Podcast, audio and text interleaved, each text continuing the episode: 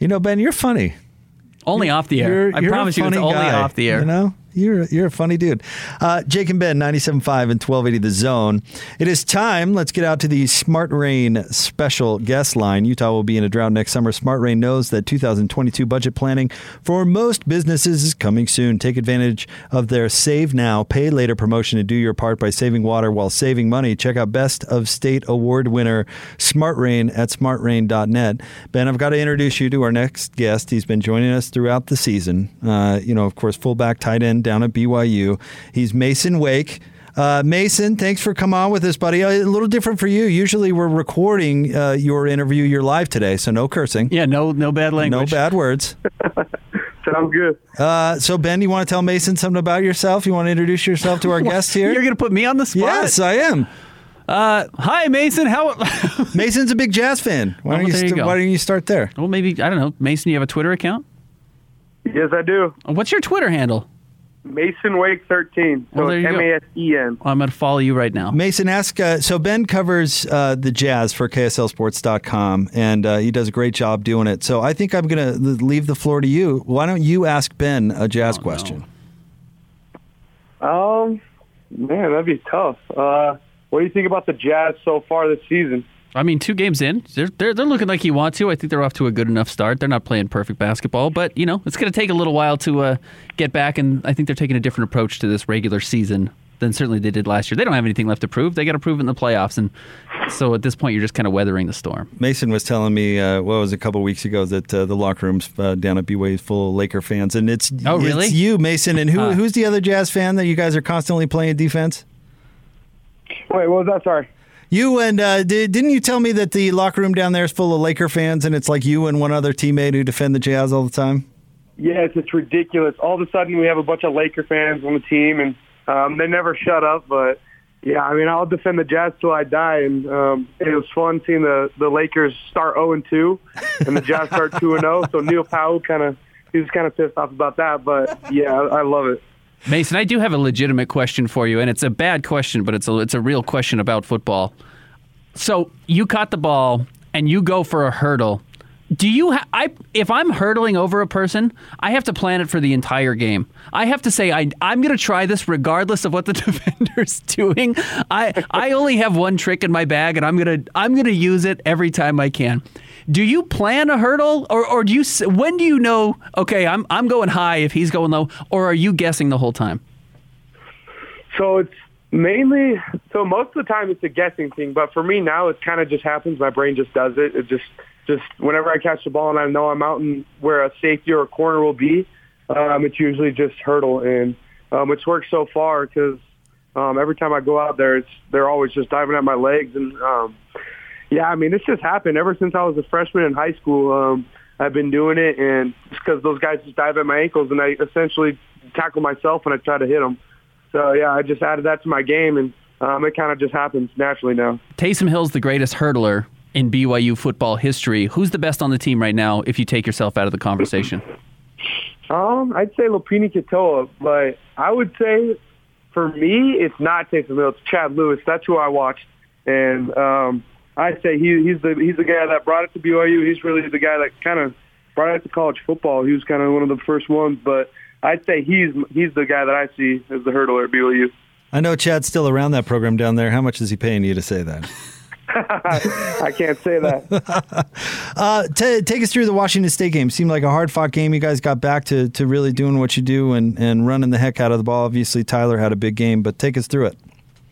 Yeah, I mean, I think we just got back to our true identity is just giving the ball to Tyler and just letting him go to work. And um, all all we really have to do as O linemen and tight ends is just kind of get in front of a guy and just get your hands on him because he can run through arm tackles, and that's just um, he's the he's the, he's the best player on our offense, and he's the most important guy. But um, yeah, I mean, we just got back to ourselves and um, having the run game um, get going. It opens up the pass game, and um, we played really well. And Washington State played us tough, and um, their offense usually is a run and shoot team where they um, pass the ball every play and um, usually have quick drives, but they they controlled the clock just like some of the other teams we've played and um, tried to keep the keep the ball away from our offense, but um, we just kept we just kept rolling and giving the ball to Tyler, and it, it paid off well. Masen, maybe this is a chicken uh, and the egg scenario, but w- when do you recognize someone like Tyler's having a good day and is going to be able to kind of be that workhorse throughout the game? Is it something you know you guys are doing, the blockers, the offensive line, the tight end, or is it something that you know Tyler's particularly locked in, or does it have to work together? Um, I'd say it's O line and tight ends just how they're blocking, but I think a lot of it is um, the like the demeanor of how Tyler's running it, or or how he's just how he's not dancing around. He's just straight ahead running running his butt off, and um, I'd say it's game to game to see if Tyler like how he runs. And um, that game, he really was just downhill and was just running through arm tackles and just trying to get as many yards as possible. Give us uh, give us your take on the Cougars, uh, the Washington State. That is, it's a little confusing there. Uh, we at least I wondered going into that game what kind of effort uh, Washington State would give because their, their program went through some major, right? They they lost their head coach. They lost four members of the staff, as we talked about last week, and you know I wondered if they'd use that as kind of something to galvanize around, or if it would be you know disorganized, or what the result would be on their end. Because frankly, we haven't seen many teams go through it. So give us your take on uh, what kind of Washington State team you faced. Yeah, so going into the game, um, Kalani said that they were going to be motivated and um, they were going to come together as a team and play tough, and um, they did. And their defense played tough. They, they had some dogs out there, and then their offense went out and executed pretty well. Um, but yeah, we we never questioned if they were going to be motivated because we just knew that um, they had nothing to lose. They were just going out and just um, play their their guts out, and they they did, and um, they they ended up being pretty tough. But um, we came out there with the win. So Masen, when you are, are getting ready for a team, and obviously we kind of knew that this date specifically was coming because there was a hard a hard deadline for Washington State, but just in general, like how much? And I know this week is certainly strange as well with Bronco Mendenhall coming back, but how aware are you of what's going on in the opposing locker room? During a season, or is that dangerous to worry too much about when you've kind of got your own job to focus on? We don't really worry too much about that. Um, it's kind of different with Bronco. Like a lot of guys were recruited by him, and it's going to be cool to go out there and play him. But I personally didn't know him. But yeah, I mean, we kind of just we talked about Washington State's coaching staff um, at the beginning of the week, but and then they just said like these guys like they, it wasn't it was kind of like a warning saying that these guys are going to come out and just try to hit you in the mouth and they're going to they got nothing to lose. But I mean, us as players, I don't think we pay too much attention to it. Um, the other coaching staff and what's going on in the program and the other teams. Um, but yeah, I mean, I think that's just what Kalani's instilled in us, and he's just um, taught us just to um, control what we can control and go out there and do our thing. Have you looked into to Virginia much on film? I know it's uh, it's still Tuesday, still early, but uh, you got any taste of what they're bringing to the table? Yeah, we watched a little bit, um, not too much. Uh, we kind of just watched our film yesterday from the games, and um, I mean, I've watched a few games of theirs this season. I watched their offense actually. They're, they have a tight end that's gigantic. He's number zero, and um, their quarterback's pretty good. But I haven't seen, I haven't, I haven't watched much of de- their defense. But that'll be today. But yeah, I mean, they're going to be a good, tough team for sure. Outside of the way Tyler played, going back and watching the film, what felt familiar that you saw that that was so successful at the beginning at the beginning of the season that wasn't there over the uh, last two losses? Um, I would say um, just something at the beginning. That was my roommate. Um, something at the beginning of the season, I'd say, is um, um, just just how he was just running downhill, and our coaches didn't um, um, go away from the run, and we kind of just stuck to it. And um, something that in all of our wins, I think we've we've come down to a four minute offense at the end of the game where we either um, ended with a score or um, took a ton of time off the clock, and um, I think that was crucial to be able to have that run game and um, obviously, it sucks kind of having all these guys hurt on the O line and um, some of the other positions, but um, yeah, I mean, I just felt like we were back to ourselves from that first those first five wins and having Tyler getting going and um, the other guys coming in for him. But yeah, I just felt like we we came back to our true identity. So Halloween's this week. Are you dress up guy? Yeah, especially with my new girlfriend. I have to, I guess. Are you doing a couple's costume? Yeah, for one of them. Then we're going to do a roommates one too. What's the bigger deal, meeting her parents or wearing a couple's costume? Oh man, oh that's a tough one. Um, probably meeting her parents, but I think a couple costume is, is pretty important too. Huh. Okay. That's big. Can you tell us what it is, or is this going to be like uh, Tom Holmoe, where he doesn't reveal it until the actual day, and then there's photos all over social media? Oh, we're still deciding, but I think we're just going to do cop and prisoner, and then I think me and all my roommates are going to just be goblins and paint ourselves green. So that'd be kind of fun. Who's who? Who's the cop? Who's the uh, who's the robber? I'm the prisoner. I'm the prisoner. Okay. She's the cop. Okay, That's probably that's nice. That's Give her a little the way to go. authority. I like it. The romance is in the air, Ben. This Loving is it. hey. That's, Have you met her parents, Masen? What was that? Have you met her parents? No, she she's from California. I haven't met him yet. Yeah, it'll take Okay. a it'll take a bit. All right. Well, well, good for you. We we were just having that conversation where whether we were dress up people. Ben really is. I am not. Yeah. But hey, you, you know what? When I first started uh, dating my wife, guess who was dressing up for Halloween parties? sure. Yeah, this Yeah. guy. Yeah, right. I, For sure. I'm not dumb. That's for sure. Uh, all right, Masen. Well, hey, thank you for coming on with us. We appreciate it. Good luck against UVA. I'm a, I'm actually a big Virginia Tech fan. So if you could like rough them up extra hard, that that would be good for me. But uh, certainly pulling for you this week, man. All right. Thank you very much. See you, Masen. That's Masen Wake. Uh, he's going to continue to join us weekly, and he's really good, as you can No, he's tell. great. he's he's he's got big personality, and he's willing to kind of tell you how it is. I. I, I, I can't believe anyone ever hurdles anybody on a football field. Oh, my Especially gosh. Masen Wake is what I mean. He's He's a big dude. He's 6'1", 250. Yeah. So I mean, he's about our height. You and I are both that size, but probably has about hundred pounds on both of us. You know, I mean, that is to move the way he does, and then to think that quickly when you're playing against you know these kids at Baylor, these kids at Washington State who are just flying all over the field. Yeah.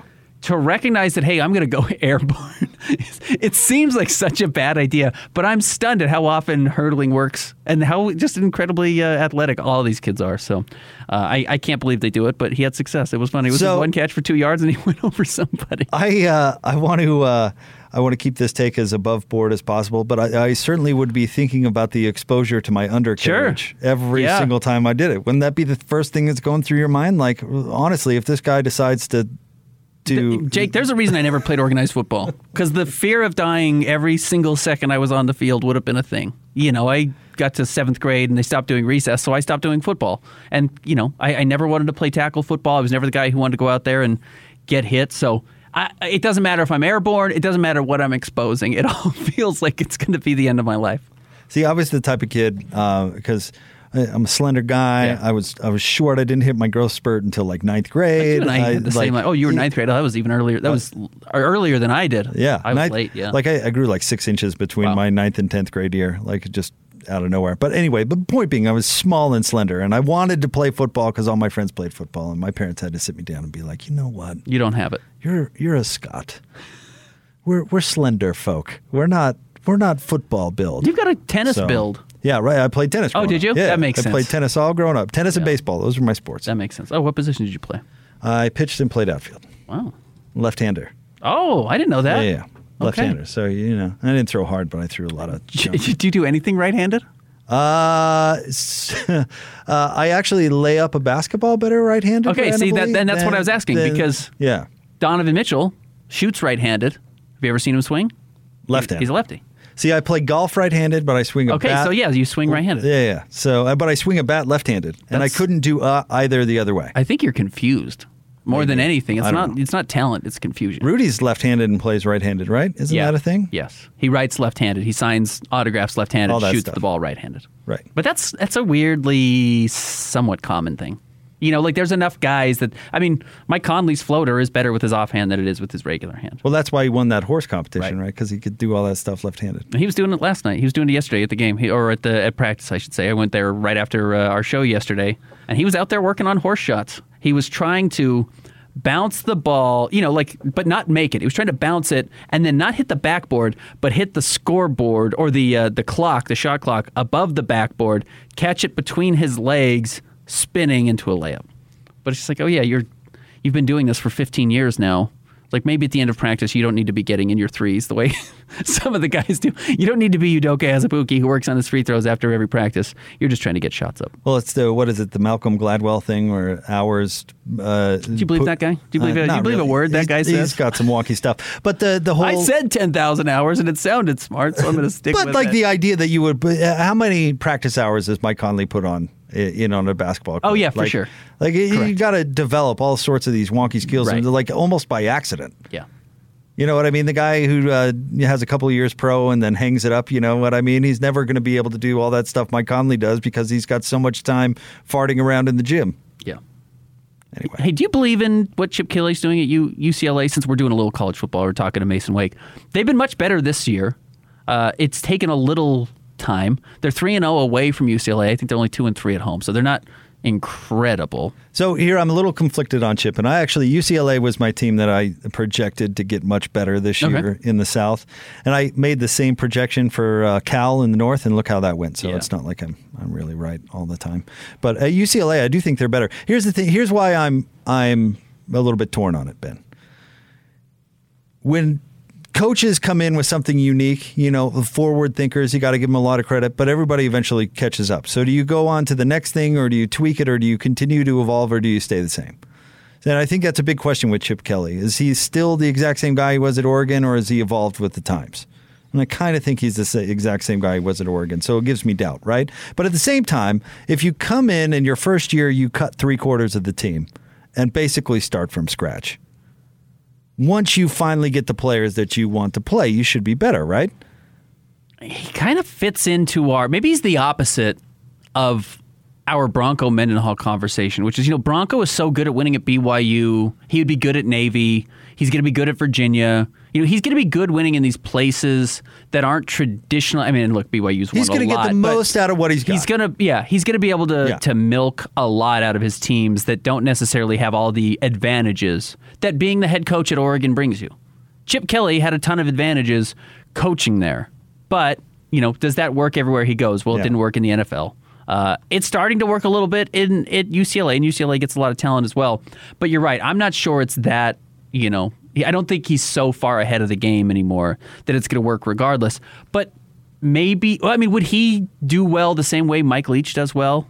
Because they've kind of got this wonky thing that they do, and Mike Leach can win again in places where if you give him all the talent in the world, it's probably not going to work. But if you give him enough talent, he can beat teams that are better than him because his system is so wonky.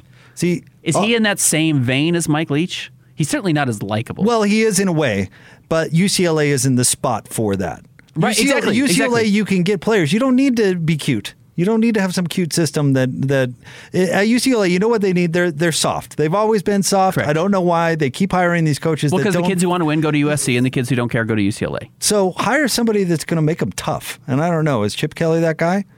Is He's- Chip Kelly going to fix what's always been wrong? He's at tried to UCLA? be tough. He's tried to be the guy who's going to come in and close off practice and you know make it all hidden and, and be the Right. you know the the hard nosed guy. I, I don't know if that necessarily wins at UCLA either. UCLA is probably a hard place to win because, like you said, they're you know Well, they don't invest in football. They invest in basketball, and and actually are in such bad shape financially. Hasn't been, been doing much investing in anything as of late. I mean, and again, the kids are always going to want to go to USC, and you're never going to leap USC. It doesn't matter. USC can be bad like they are right now, and UCLA will never leap. but them. you should be good just keeping kids home. I agree. I mean, yeah, okay, you don't get the cream of crop like USC, but you can also get the very talented LA native who wants his mom and dad to come watch the game. I mean, there should be enough of that. So would that Chip market. Kelly do better with a different type of team? Would he Yes, do better with the would be- Washington He States? would be better in yeah. You- in you think Pullman. so? Huh. Yeah. Although at Oregon, you know, he's great. But he at that great. at that point, he was cutting edge. He was moving the program from Nick Bellotti, who had been there forever, and it was a little bit stale. And he came in and he took what Bellotti did and he poured gasoline on it. But now everybody does that. And he was way ahead of the game when it came to like nutrition and being in shape and all that stuff, right? Well, now everybody's doing that.